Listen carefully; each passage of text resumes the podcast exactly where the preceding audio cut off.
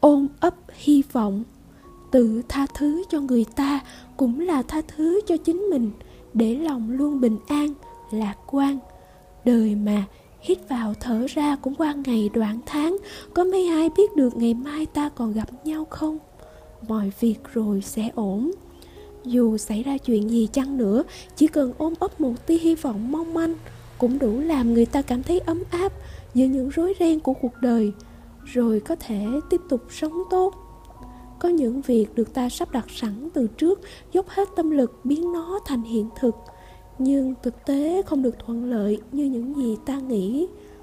Những phiền não ập đến, những rắc rối xuất hiện, những điều khiến cho người ta cảm thấy bế tắc và tiêu tan mọi hoài bão, ước mơ.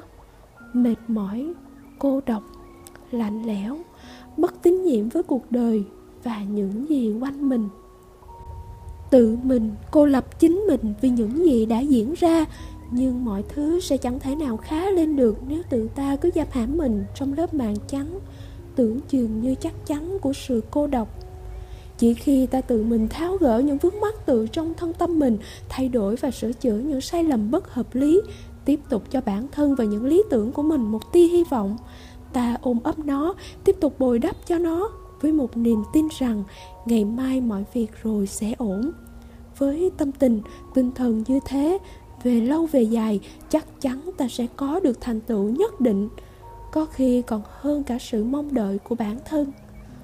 Có bài thơ rằng, rồi một kiếp mộng trần ai thức tỉnh, muôn trùng duyên giả hợp kết nên tình.